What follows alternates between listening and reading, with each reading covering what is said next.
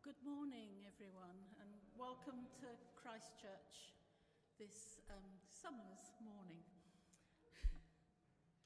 Um, I think I've got some banns to publish, so I publish the banns of Andrew Ben Kingsbury and Tony Elizabeth Middleton, both of this parish.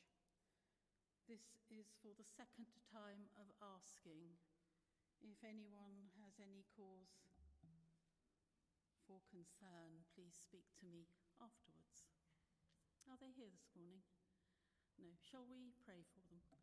Father, we pray for this couple who both live in our parish. Uh, Lord, be with them as they prepare for their marriage. And Lord, speak to them that they may see the place, the central place that you could have within their relationship. Bless them, Lord. In Jesus' name we pray. Amen. So, um, Asa has got something to share, and then Ian is going to come up and share something with us as well.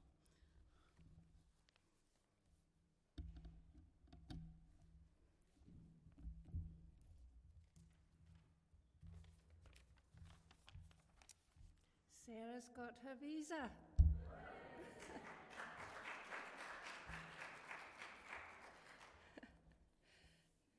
I think I'd like to explain who Sarah is to those who don't know. Sarah is a missionary in South Africa. She works in a center called Morning Star, and it's, for, it's a day center for children who are affected by AIDS and HIV. And Sarah's been there for 13 years. And every few years, she has to have her visa renewed so that she can stay in the country. And in March uh, 2021, she gave in her application. That's 17 months ago. Normally, it takes a few weeks. And during those 17 months, we have prayed and pleaded and asked the Lord to, for that visa to be released. And then uh, recently, Sarah recognized that the Lord God is sovereign. And He had promised never to leave her, He had promised to lead and guide her through life, and she accepted that she did not have to plead but to submit to God's plan for her. She knew that His ways are not our ways, and neither are His thoughts our thoughts. And now today we can rejoice that the right time has come for the visa to be released, and we thank God for His grace. And Sarah will visit England for a few weeks as soon as Morning Star can spare her and she can get a flight. After she had had her visa, she had a long journey home, and she decided she'd go into a tea shop and have a cup of tea before leaving. And that's what happened. In the tea shop, I don't know if you can, you can see the, the board. It's from Isaiah 41. I don't know if anybody's got it ready at hand. I haven't got a Bible here. Yes, I have. And that was such a blessing to her that she decided to ask somebody to take a picture of her. Isaiah 41, verse 13. It says, For I am the Lord your God who takes hold of your hand and says to you, do not fear, I will help you.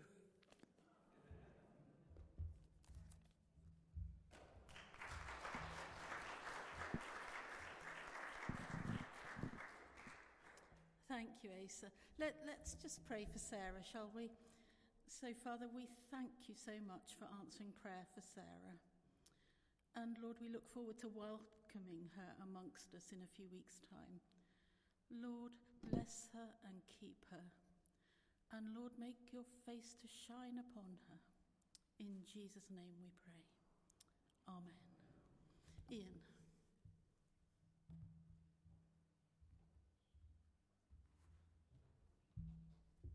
Morning. Um, you're probably aware about the situation in Ukraine. Uh, I have a friend out who's a pastor.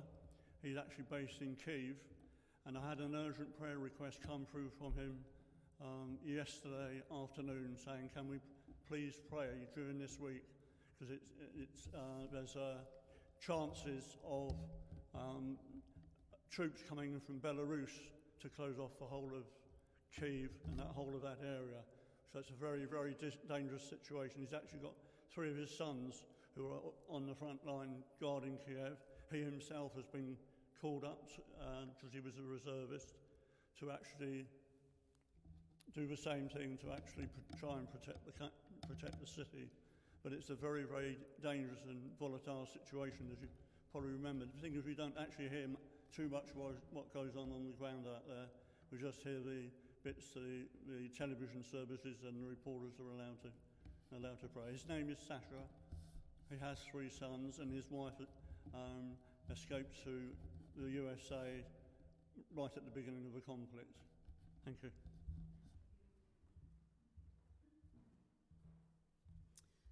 Thank you, Ian. I think we should pray, don't you? So, Father, we um, lift up the situation in Ukraine. Father, it seems so huge to us. But Lord, you are ruler of all. We don't understand why things happen the way they do, but we do understand that people are motivated by selfish reasons. Lord, we pray particularly for Ian's friend and his three sons. Lord, we ask for your protection around them. Father, we ask for mighty miracles. Lord, we pray that you will stay the hand of the Belarusian president. And Lord, we pray that somehow this situation in the Ukraine will be resolved for good and not for evil. We ask these things in the name of Jesus Christ, our Lord and Saviour. Amen. We're going to have our first couple of songs now, um, which Sue and the musicians are going to lead. So, would you like to stand if you're able, and we will sing 10,000 Reasons.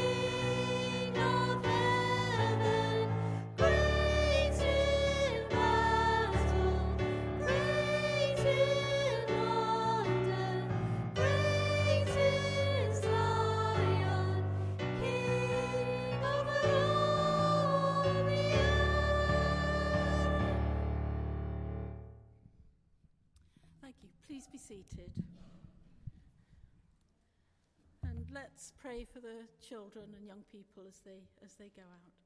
Father, we pray that as the children go out to prepare leading the prayers for us later in the service, that you will anoint them in their speaking and their thinking and in their preparation. Bless them, Lord, we pray. Amen.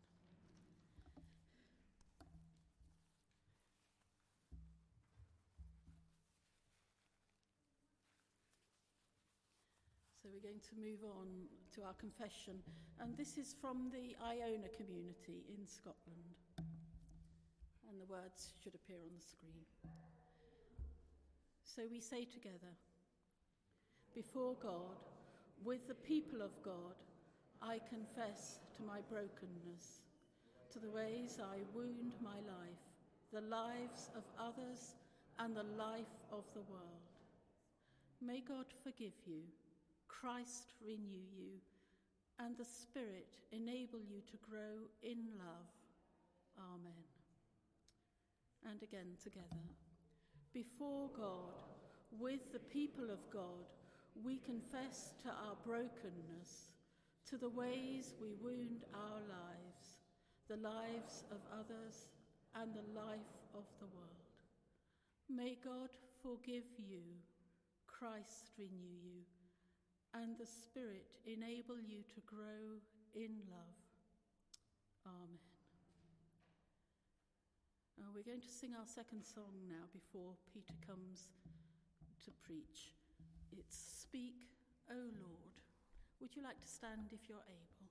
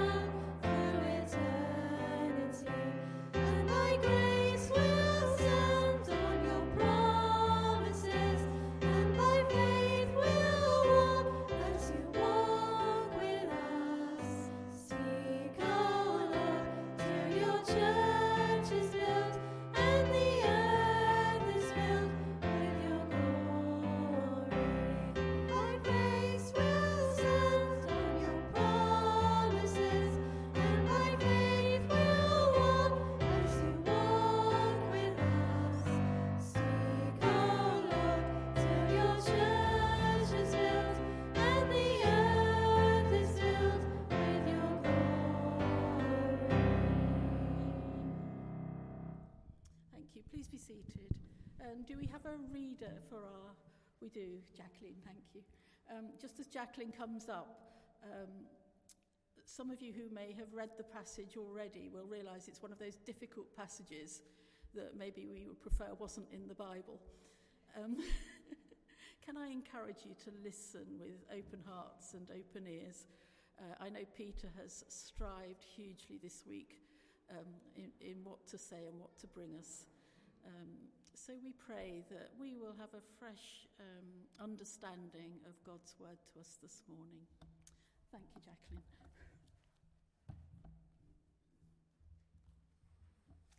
The reading this morning is from 1 Peter chapter 3, and as you probably gathered, the uh, theme this morning is on marriage. 1 Peter 3 Wives, in the same way, be submissive to your husbands, so that, if any of them do not believe the word, they may be won over without talk by the behaviour of their wives when they see the purity and reverence of your lives. Your beauty should not come from outward adornment, such as braided hair and the wearing of gold jewellery and fine clothes. Instead, it should be that of your inner self, the unfading beauty of a gentle and quiet spirit, which is of great worth in God's sight. For this is the way the holy women of the past who put their hope in God used to make themselves beautiful. They were submissive to their own husbands, like Sarah, who obeyed Abraham and called him her master. You are her daughters if you do what is right, and do not give way to fear. Husbands, in the same way, be considerate as you live with your wives, and treat them with respect as the weaker partner and as heirs with you of the gracious gift of life, so that nothing will hinder your prayers. This is the word of the Lord.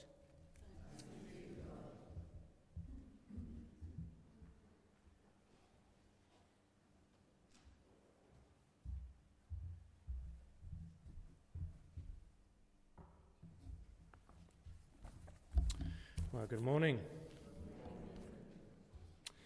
Yes, what a challenge I have in this sermon, my goodness. Uh, if you were here last week, or maybe you heard it online, uh, you may have uh, remember hearing Susie say that when you hear uh, this, this reading or you hear uh, uh, 1 Peter being read, um, different things may be firing off in your brain as you hear it. And this is certainly one of those passages, Uh, isn't it? And that's uh, certainly true this morning. So we've got these verses, haven't we? These are challenging verses. Verse 1 Wives, in the same way, submit yourselves to your own husbands. Uh, verse 4 Wives, your beauty should be that of your inner self, the unfading beauty of a gentle and quiet spirit. And verse 7 Husbands, be considerate as you live with your wives and treat them with respect as the weaker partner well, maybe we need a joke right at the start just to kind of, you know, help us out a bit. So here we go. Just a, a little joke. There's a, a marriage counselor who uh, was um, talking to a wife who was having problems with her husband. And so the counselor said, Maybe your problem is you're waking up grumpy every morning. And she said straight back, uh, No, I always let him in. I always let him sleep in late. Well, this is a minefield of a passage, and uh, I think we need to pray again because uh, we need to discern what the Lord is saying to us through this. Uh, because the Lord wants to speak to us through Scripture, He is faithful to His word. And so, so let's, let's come before Him in prayer before we go any further. Heavenly Father, we ask that as we open your word, as we read your word, that we would allow you, Holy Spirit, to move in us and challenge us and transform us by your word. Because, we believe your word is living and active and sharper than, than a two edged sword, and that it is relevant to today in our lives. So, Holy Spirit, we pray you would work through your word now in Jesus' name. Amen. So, you all know, uh, of course, we're looking at 1 Peter, this letter we've been looking at throughout the summer. And uh, we know that this is uh, written by the Apostle Peter and it's sent to the early church right across the Mediterranean, particularly to the church in southern Turkey. And uh, the church we know is going through all sorts of hard times and persecution. And so Peter is encouraging them in their suffering. And Peter is, this is the same man who walked with Jesus those three years, those precious three years of Jesus' ministry on, on this earth. He was there with Jesus, listening and watching. And now he comes to advise the early church in their, as they are being persecuted for their faith in Jesus. How are they going to give glory to Jesus in this dire situation that they are in? Well, a couple of weeks ago, we uh, considered verse 13, and we saw this in chapter 2. Peter says, Submit yourselves for the Lord's sake to every human authority whether to the emperor, who is the supreme authority, or to governors who are sent by him to punish those who do wrong and to commend those who do right. So Peter says, Submit yourselves to the political leaders, your political leaders, be under their authority. Even if you don't agree with them, you need to show them respect and honor. So long as they don't do anything that goes against God's laws, that is. So there's that kind of caveat. But he says, show them respect and honor as your political leaders. It's not easy, is it? Even now, we've got this challenge in, in front of us in the Bible. But it's not, it's not easy being a Christian, is it? But that's the first challenge. And then he changes his, his perspective and he looks at the workplace. So from politics to the workplace. And this is what we looked at last week with Susie. And uh, we saw that he is addressing household slaves at this point, household servants. And we read in that passage uh, from last week that uh, slaves or servants are to submit to their boss, their employer. Uh, they may be ungodly, they may be unfair, they may be treating these servants harshly and un- unfairly, and yet Peter says, submit to their authority. Again, so long as they don't go against God's will and law. And then we, uh, he, he turns his attention to the passage that we have in front of us today. And so he turns his attention to the family, particularly the relationship between a husband and a wife. And a question he's, he's asking his listeners, his readers to think about is how does a Christian wife or husband live in a hostile home? What I mean by it by is, you know, uh, living under the authority of a spouse who is not a Christian and maybe perhaps hostile to the Christian faith. How are they to live in that situation? And just a note, and Susie pointed this out to me a couple of weeks ago, and I hadn't noticed it um, as I'd read this letter before, but notice that Peter addresses slaves first, and then he talks to women and then, only then, he talks to men. So Peter inverts the normal social structure, the normal social scale, as it, as, as it were, and he addresses those who are the lowest in society first. He talks to the, sl- the servants first, and then he talks to wives, he talks to the women next, and only then does he talk to the men. Interesting, isn't it? And it, and it reflects what Jesus says the last will be first, and the first will be last. So, when we read a passage like this in Scripture, we've got to do some work. We've got to put it into context. And we've got to think about well, what does the, the passage say in the context of the letter? What does the, the passage say in the context of the time, the cultural context of the time? And what does it say in the wider context of God's plan? And so it's context, context, context. You've got to do a bit of work when you look at this kind of reading. And the reason is, of course, that uh, uh, you, uh, depending on how you heard it, it, you know, this is in our to our modern ears. There's a lot of this that sounds really out of place and even quite offensive to modern ears. And so, before you think Peter is a male chauvinist, dot dot dot, we need to understand what is going on for women and wives in that culture 2,000 years ago in Peter's day. So in Peter's day, women are not treated very highly, and that is an understatement. Women were not allowed to have an education like the men. Uh, women were not allowed to have a job. Uh, their status uh, was much lower in society than the men. Uh, they were not treated equally. Her wife was treated much more like a piece of property than a person. But then Jesus enters the scene, and Jesus treats women with radical equality and radical respect.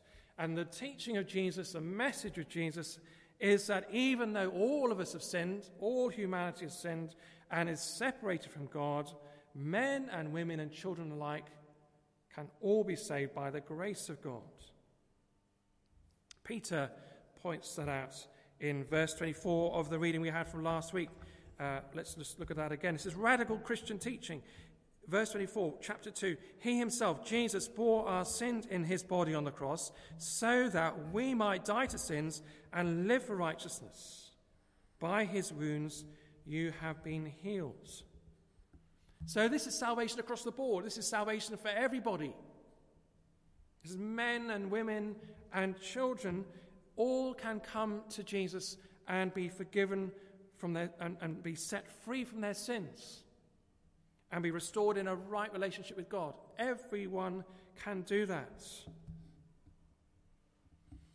And Paul, St. Paul, who some would say is even more of a misogynist than Peter, states this in his letter to the Galatians, Galatians chapter 3, 28, famous verse. He says, There is neither Jew nor Greek, neither slave nor free, neither male or female, for you are all one in Jesus Christ.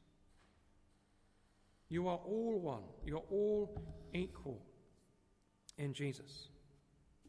And so, this is the radical uh, kingdom of God, isn't it? This is the radical teaching of, of the New Testament. We are all equal in God's eyes. There's no one who is higher in status than anybody else because by grace alone we are saved. We are all children of God by His grace. None of us has earned that status by living a good life. None of us has earned that status because we are better or because of the gender we are, we are of or the, the, the group we come from or the ethnic group or whatever it is. None of that gives us salvation. It is grace alone. And so, therefore, we are all equal in God's eyes. And so, this is radical, revolutionary teaching in the Roman Empire. So, imagine what happens when, in a male dominated culture, women are now being treated equally in the Christian community. Imagine what happens in a family when a woman becomes a Christian. But her husband does not.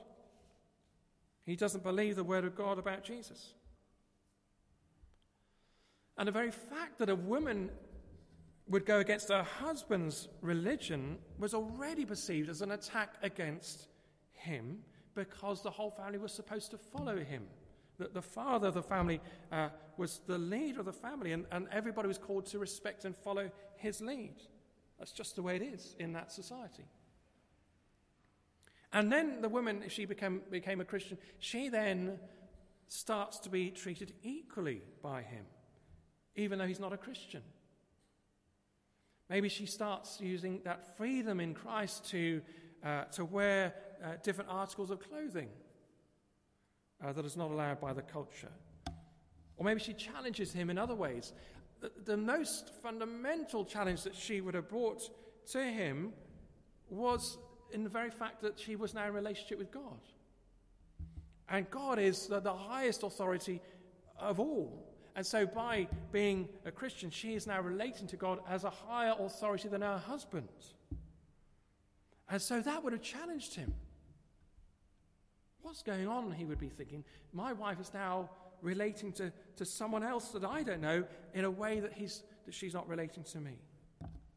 God is now in charge of her life. And so he would have begun to feel uneasy about that. And so you can begin to see the sparks starting to fly in the family, can't you, in this, in this culture? And, and the, you know, if you think about our, the world we are in today, our modern day world, the nearest equivalent really would be in a fundamentalist Muslim country, like maybe Pakistan or Iran. Because in the Muslim religion, it's the wife you know, if the wife in that Muslim religion uh, culture, if the wife uh, was to become a Christian and start asking to be t- treated equally, walking next to her husband, not walking behind, not wanting to wear the headscarf, etc., what would happen? Would she win her husband to Christ? Most likely she wouldn't. She'd probably make him angry and, and, and he would push her away, and, and he, in a sense, would be pushed away from, from faith in Christ. I think the key verse in this whole reading is verse 1, uh, where it says right at the start of the chapter, Peter says, Wives, in the same way, submit yourselves to your own husbands in the same way. So Peter's referring back to, to what he's already been arguing. He's saying, in, in the same way, likewise, as the, slaves, as the household slaves submitted to their master, he now says, Wives, you are called to submit to your husbands. So I don't think Peter's trying to convert social structures so women have equality. I think what he's doing is he's saying two big things. And these are big, significant things. He's saying, live with Christian integrity. He's saying to the wives, live like Jesus. Live with Christian integrity. And second, he's talking about Christian witness. He's saying, by your example, by their example, people who are far from Jesus, who are far from the Lord, will see the difference that Jesus makes in their life in their life and be won over to Christ. And so sometimes, in order to do that, that means living according to current social structures, so long as they don't cause us to sin or go against God's laws.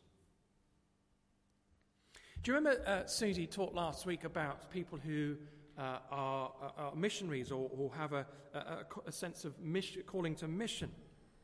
And uh, she said that we are all missionaries. We all have that front line in our lives. We all mix with non Christians in our lives, don't we?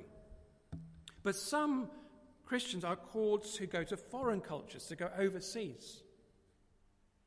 And so when, one, when a modern day missionary uh, goes to a culture that is very different to their own, they dress like the locals, eat like the locals, and live like the locals. That's what missionaries do. And that follows what uh, Paul says to the Corinthians.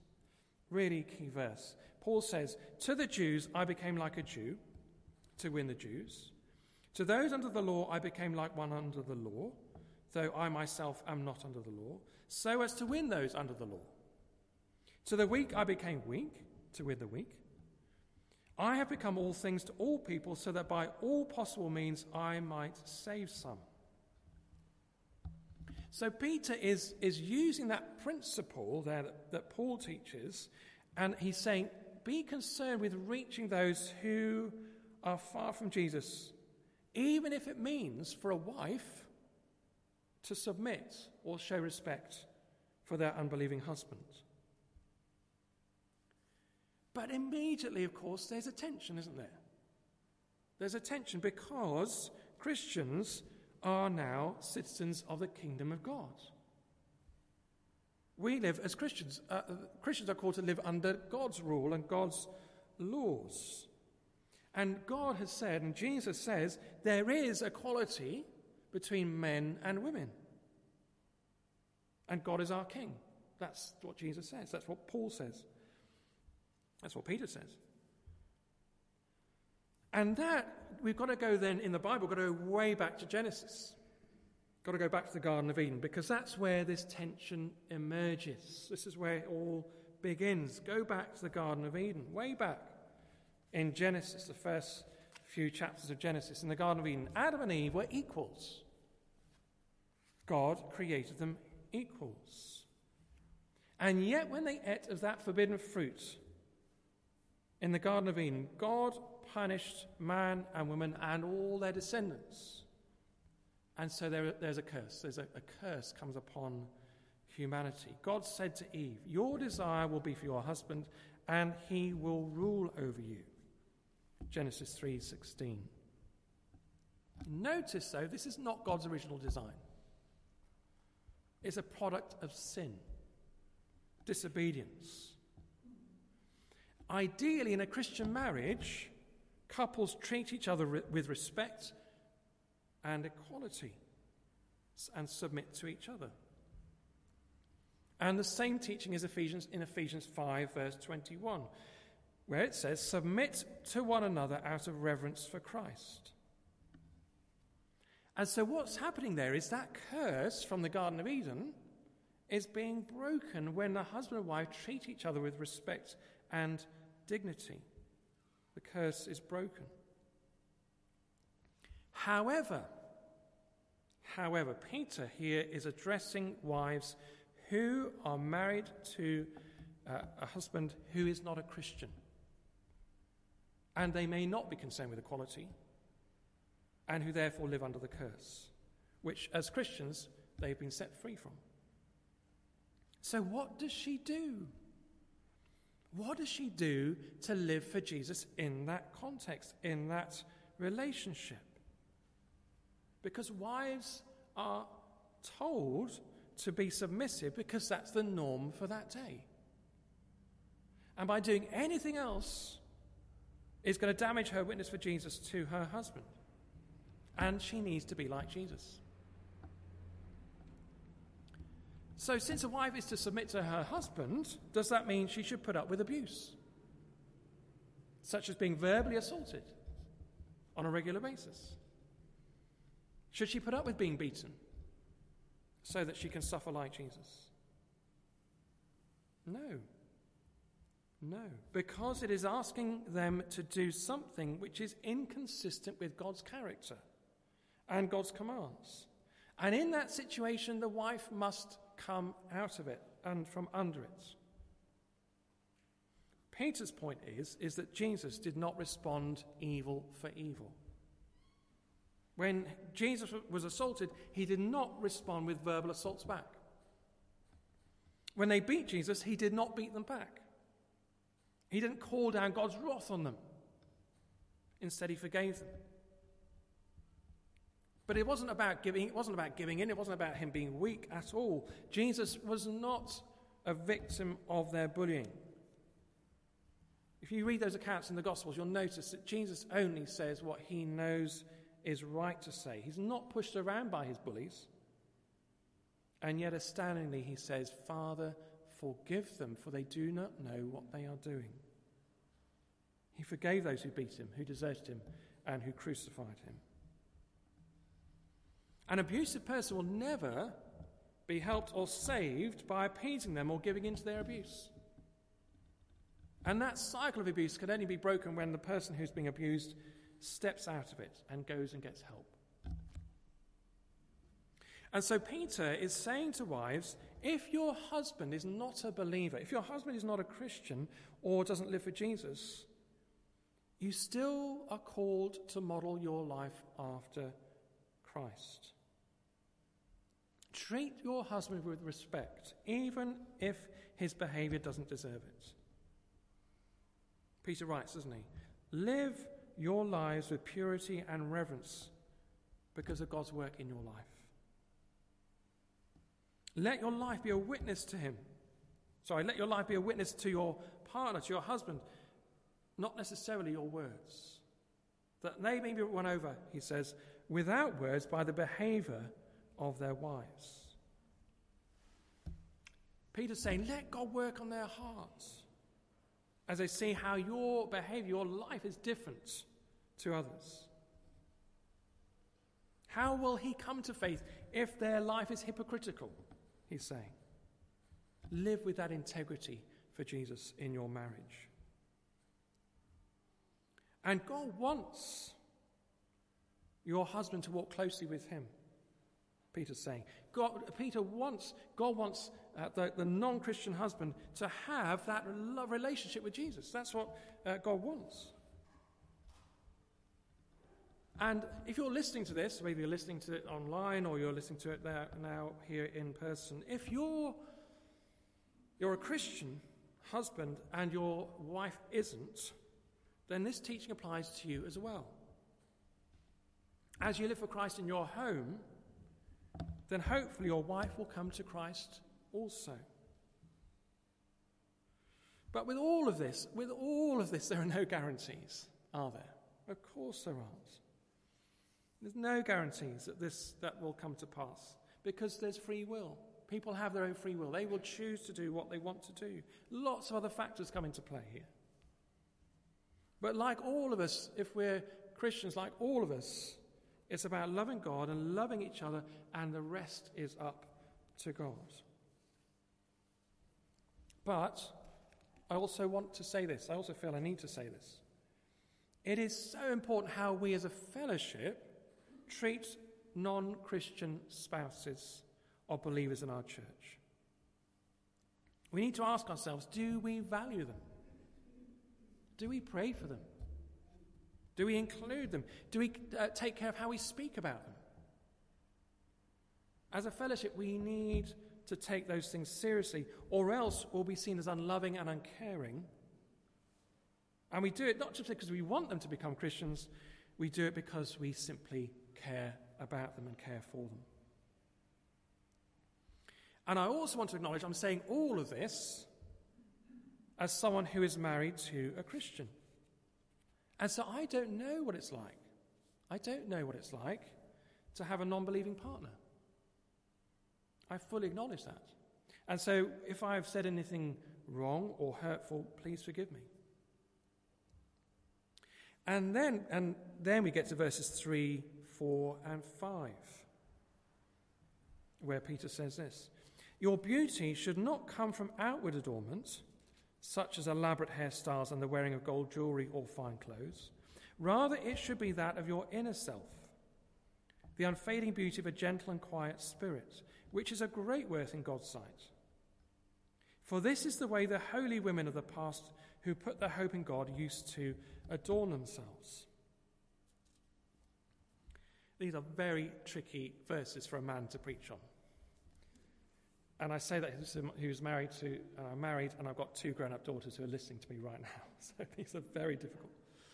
We all know, don't we, that there is huge pressure, huge pressure on girls to look a certain way. And it's not just on girls, let me say this. It's not just on girls or women. Um, but there's a huge industry out there that is, that is asking people to look in a certain way. Social media, TV, etc., etc. It's all about having the right look. For men and women, it's a very big business. And so, what Peter says here is very countercultural. He says to wives, and dare I say, women in, in general. He says, cultivate inner beauty rather than spending time on clothes and the right hairdo. At this point, I'm going to dodge a cabbage or two if they get chucked to me, but they are. Um, but it, the Roman culture, this is the Roman culture. The Roman culture stressed modesty. That's a cherished virtue in the Roman culture, modesty. And in fact, in the Roman culture, for women to get all dressed up and made up possibly could indicate prostitution.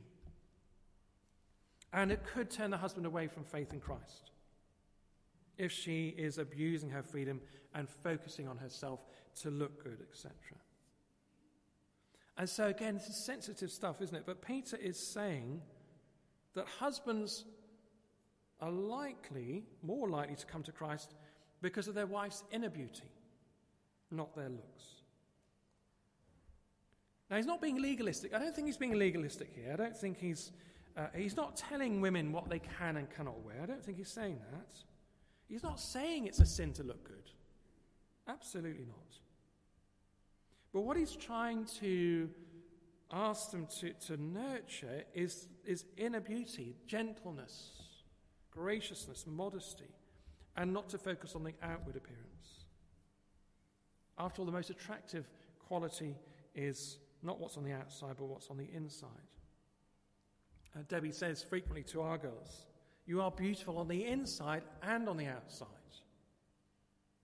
You know, it's making the point that it's who we are on the inside, in our inner world, that inner beauty, the character that is really what matters.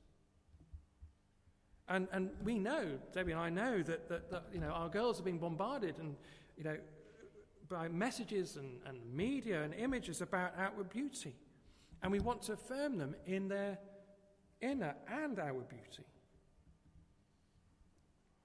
Peter's saying it's about a changed life. It's a changed life that speaks louder than words, he's saying. And that is the most effective way to win someone else for Christ in your family. Live your faith quietly and consistently and with an attitude of grace in your home, and your family will see Christ in you. And then he turns his attention to husbands. I might be on slightly safer ground here he says to husbands, he tells husbands, be considerate. Be considerate as you live with your wives. The New Living Translation of this, these verses says this In the same way, you husbands must give honor to your wives. Treat your wife with understanding as you live together. She may be weaker than you are, but she is equal, an equal partner in God's gift of new life. Treat her as you should so your prayers will not be hindered. So, for husbands, he's saying being considerate is more about than being a nice guy or a gentleman opening the door so that uh, they can go in first. It's, it's more than that, it's deeper than that. He's implying that a husband's consideration of his wife is based on his knowledge of his wife, her needs, her desires, her gifts, her abilities. Peter says, treat your wife with understanding as you live together. And this teaching is um, really expanding on Ephesians 5 teaching. If you want to read that later on, Ephesians 5 um, says this, verse 25 And you, husbands, must love your wives with the same love Christ showed the church so Christ is the model again, isn't he? He's the, the role model for this. He shows what it means for husbands to be considerate of their wives. Jesus knew, he knows our greatest need. He knows our greatest need is forgiveness. And Jesus knows how to meet that need. He knew how to meet that need. He knew it would take him to the cross. And he went to the cross because of love for us and consideration for us. And he unselfishly gave his life for us and put us first. He endured pain and suffering that we will never, never understand on the cross.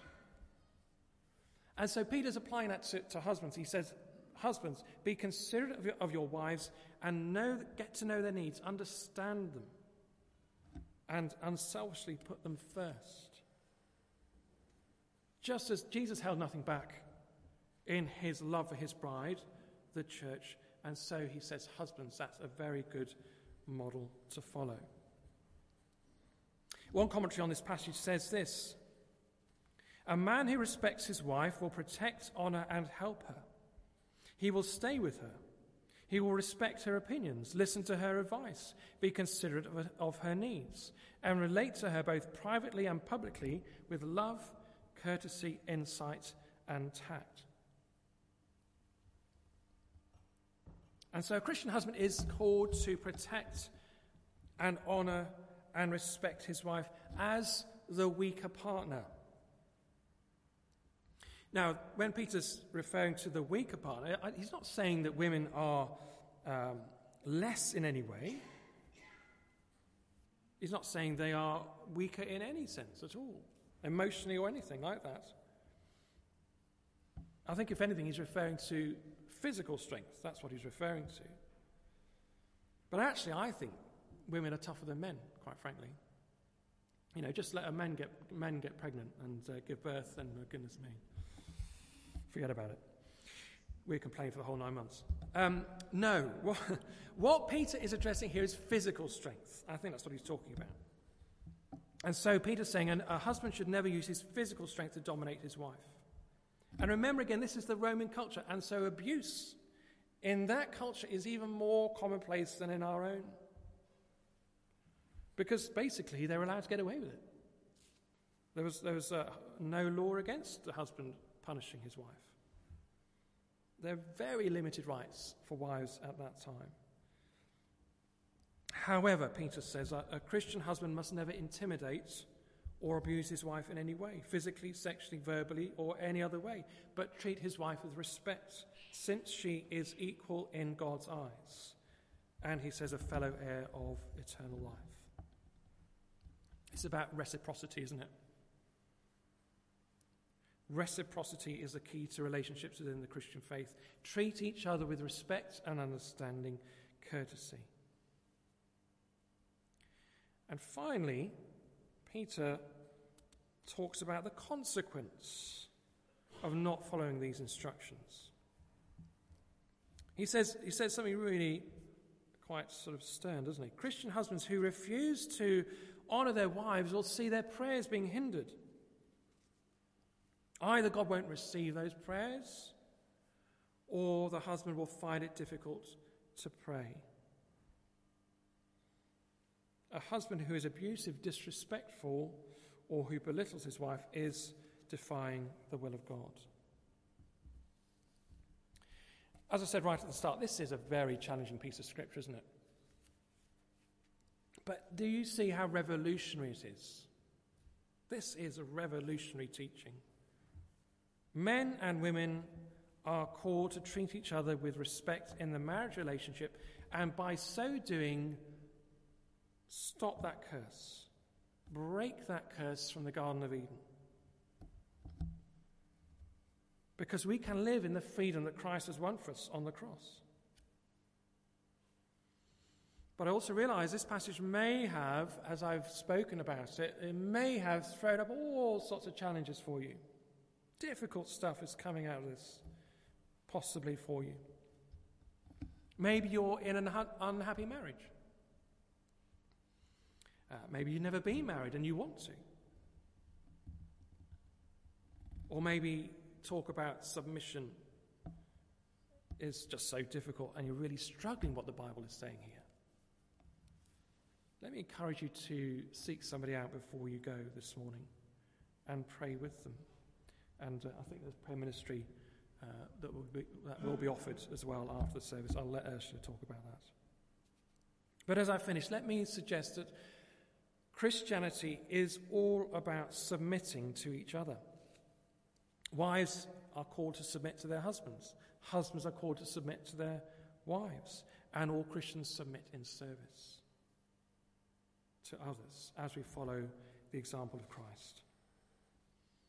And I'll finish with these verses of Jesus. Jesus says to his disciples, He says to us, You know that the rulers of the Gentiles lord it over them, and their great ones exercise authority over them. It shall not be so among you. But whoever would be great amongst you must be your servant, and whoever would be first amongst you must be your slave, even as the Son of Man came not to be served, but to serve, and to give his life as a ransom for many. Let's pray.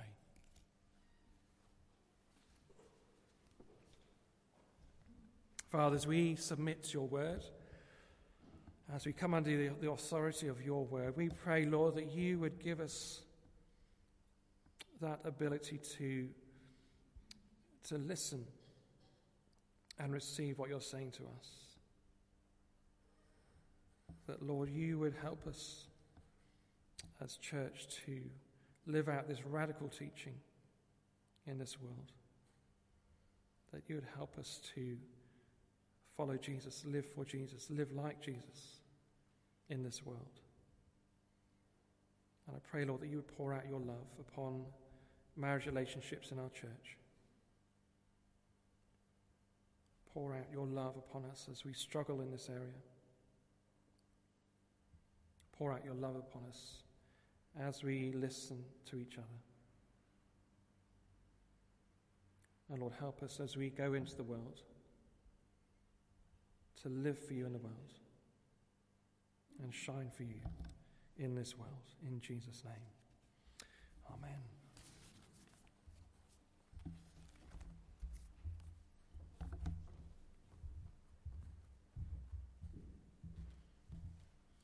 Thank you, Peter.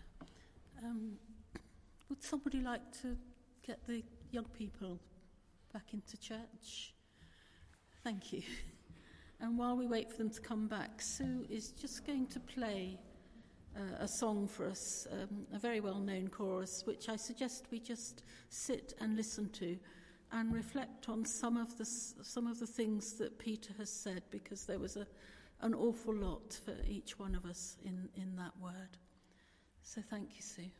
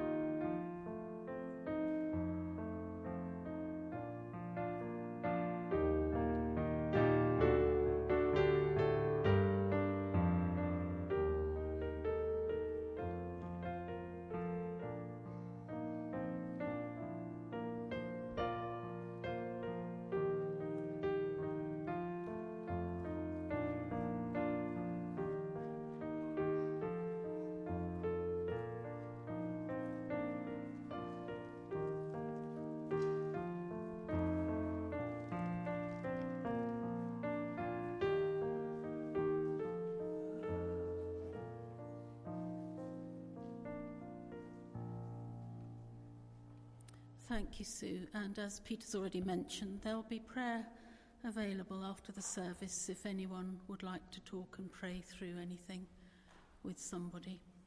Now, the children and young people and their leaders are going to lead us in our intercessions. After each prayer, I will say the words, Father of all. Please, could you respond? Hear our prayers. So, Father of all, hear our prayers. Thank you, Jeanette. Lord, when we feel stormy and angry inside, bring us peace. We pray for justice in our lives and this world. Father of all, hear our prayers. Dear God, Thank you for the exciting things that energize us. Please fill us with the Holy Spirit that gives us enthusiasm and energy for the Lord. Father of all, hear, hear our, our prayers. Dear God, help us face our problems and things that make us sad. We know no problem is too small or too big for you. Father of all, hear our prayers. Thank you, God, for the happy things you bring into our lives that make us feel warm inside. Father of all, hear our prayers. A rainbow is a symbol of God's promises of hope. We pray for all those that need hope and comfort at the moment. Father of all, hear our prayers. Thank you all very much. Uh, dear God, we just want to say that the, as the weather changes and our lives change and we have ups and downs, but God stays the same and is always with us. Amen. Amen. Amen. Thank you all very much. And shall we say a shortened version of the creed together? We believe in God the Father, from whom every family in heaven and on earth is named.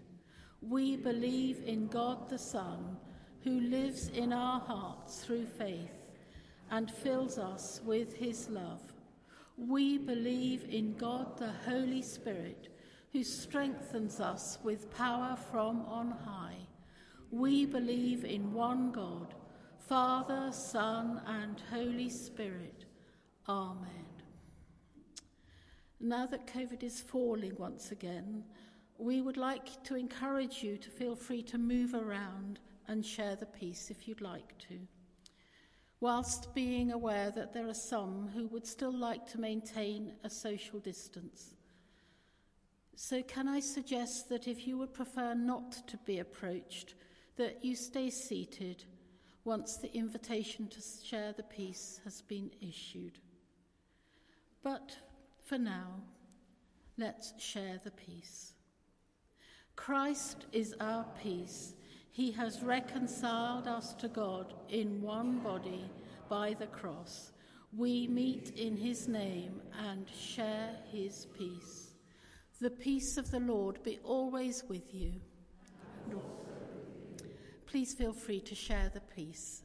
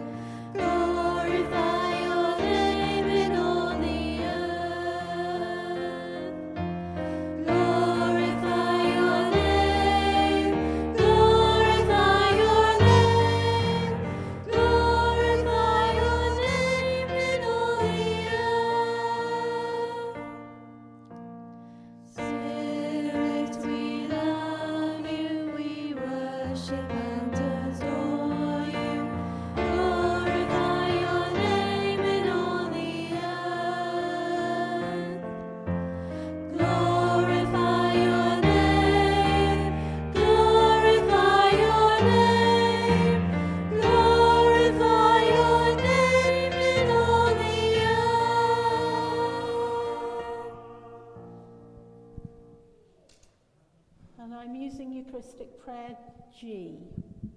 The Lord be with you. Lift up your hearts. Let us give thanks to the Lord our God. Blessed are you, Lord God, our light and our salvation. To you be glory and praise forever. From the beginnings you have created all things, and all your works echo the silent music of your praise. In the fullness of time, you made us in your image, the crown of all creation. You give us breath and speech that with angels and archangels and all the powers of heaven we may find a voice to sing your praise. Holy, holy, holy Lord, God of power and might, heaven and earth are full of your glory. Hosanna in the highest. Blessed is he who comes in the name of the Lord. Hosanna in the highest. How wonderful the work of your hands, O Lord. As a mother tenderly gathers her children, you embraced a people as your own. When they turned away and rebelled, your love remained constant. From them, you raised up Jesus, our Saviour, born of Mary, to be the living bread in whom all our hungers are satisfied. He offered his life for sinners, and with a love stronger than death, he opened wide his arms upon the cross. On the night before he died, he came to supper with his friends, and taking bread, he gave you thanks. He broke it, gave it to them, saying, Take, eat. This is my body which is given for you. Do this in remembrance of me. At the end of supper, taking the cup of wine, he gave you thanks and said, Drink this, all of you. This is my blood of the new covenant, which is shed for you and for many for the forgiveness of sins. Do this as often as you drink it in remembrance of me. Christ has died. Christ is risen. Christ will come again. Father, we plead with confidence his sacrifice made once for all upon the cross. Remember his dying and rising in glory and we rejoice that he intercedes for us at your right hand. Pour out your Holy Spirit as we bring before you these gifts of your creation. May they be for us the body and blood of your dear Son. As we eat and drink these holy things in your presence, form us in the likeness of Christ and build us into a living temple to your glory.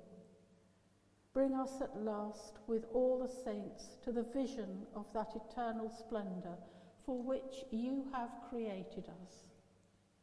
Through Jesus Christ, by whom and with whom and in whom, with all the saints before you in earth and heaven, we worship you, Father Almighty, in songs of everlasting praise.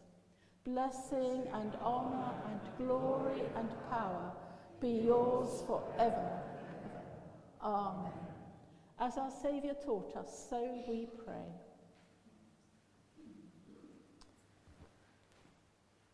Our Father in heaven, hallowed be your name.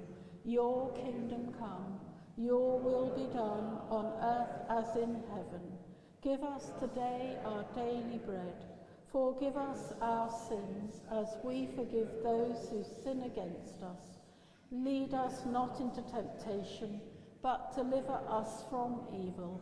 For the kingdom, the power, and the glory are yours, now and forever. Amen. We break this bread to share in the body of Christ. Though we are many, we are one body because we all share in one bread. Draw near with faith receive the body of our Lord Jesus Christ, which he gave for you, and his blood, which he shed for you. Eat and drink in remembrance that he died for you, and feed on him in your hearts by faith with thanksgiving. Please come forward as the stewards direct.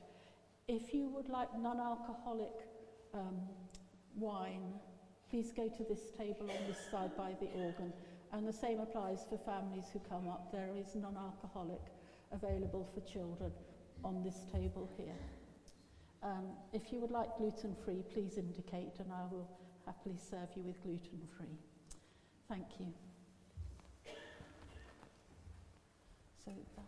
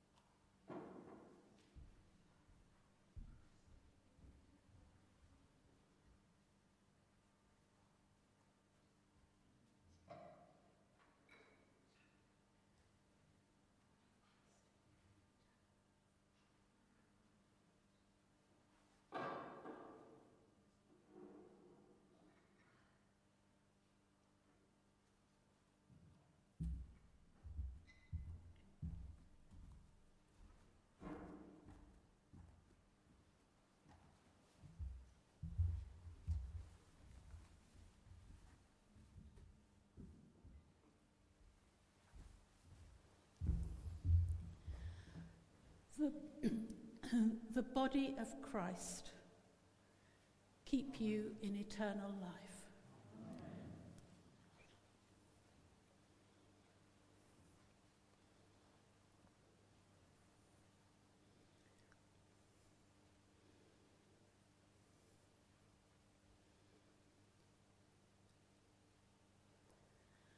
and the blood of Christ keep you in eternal life.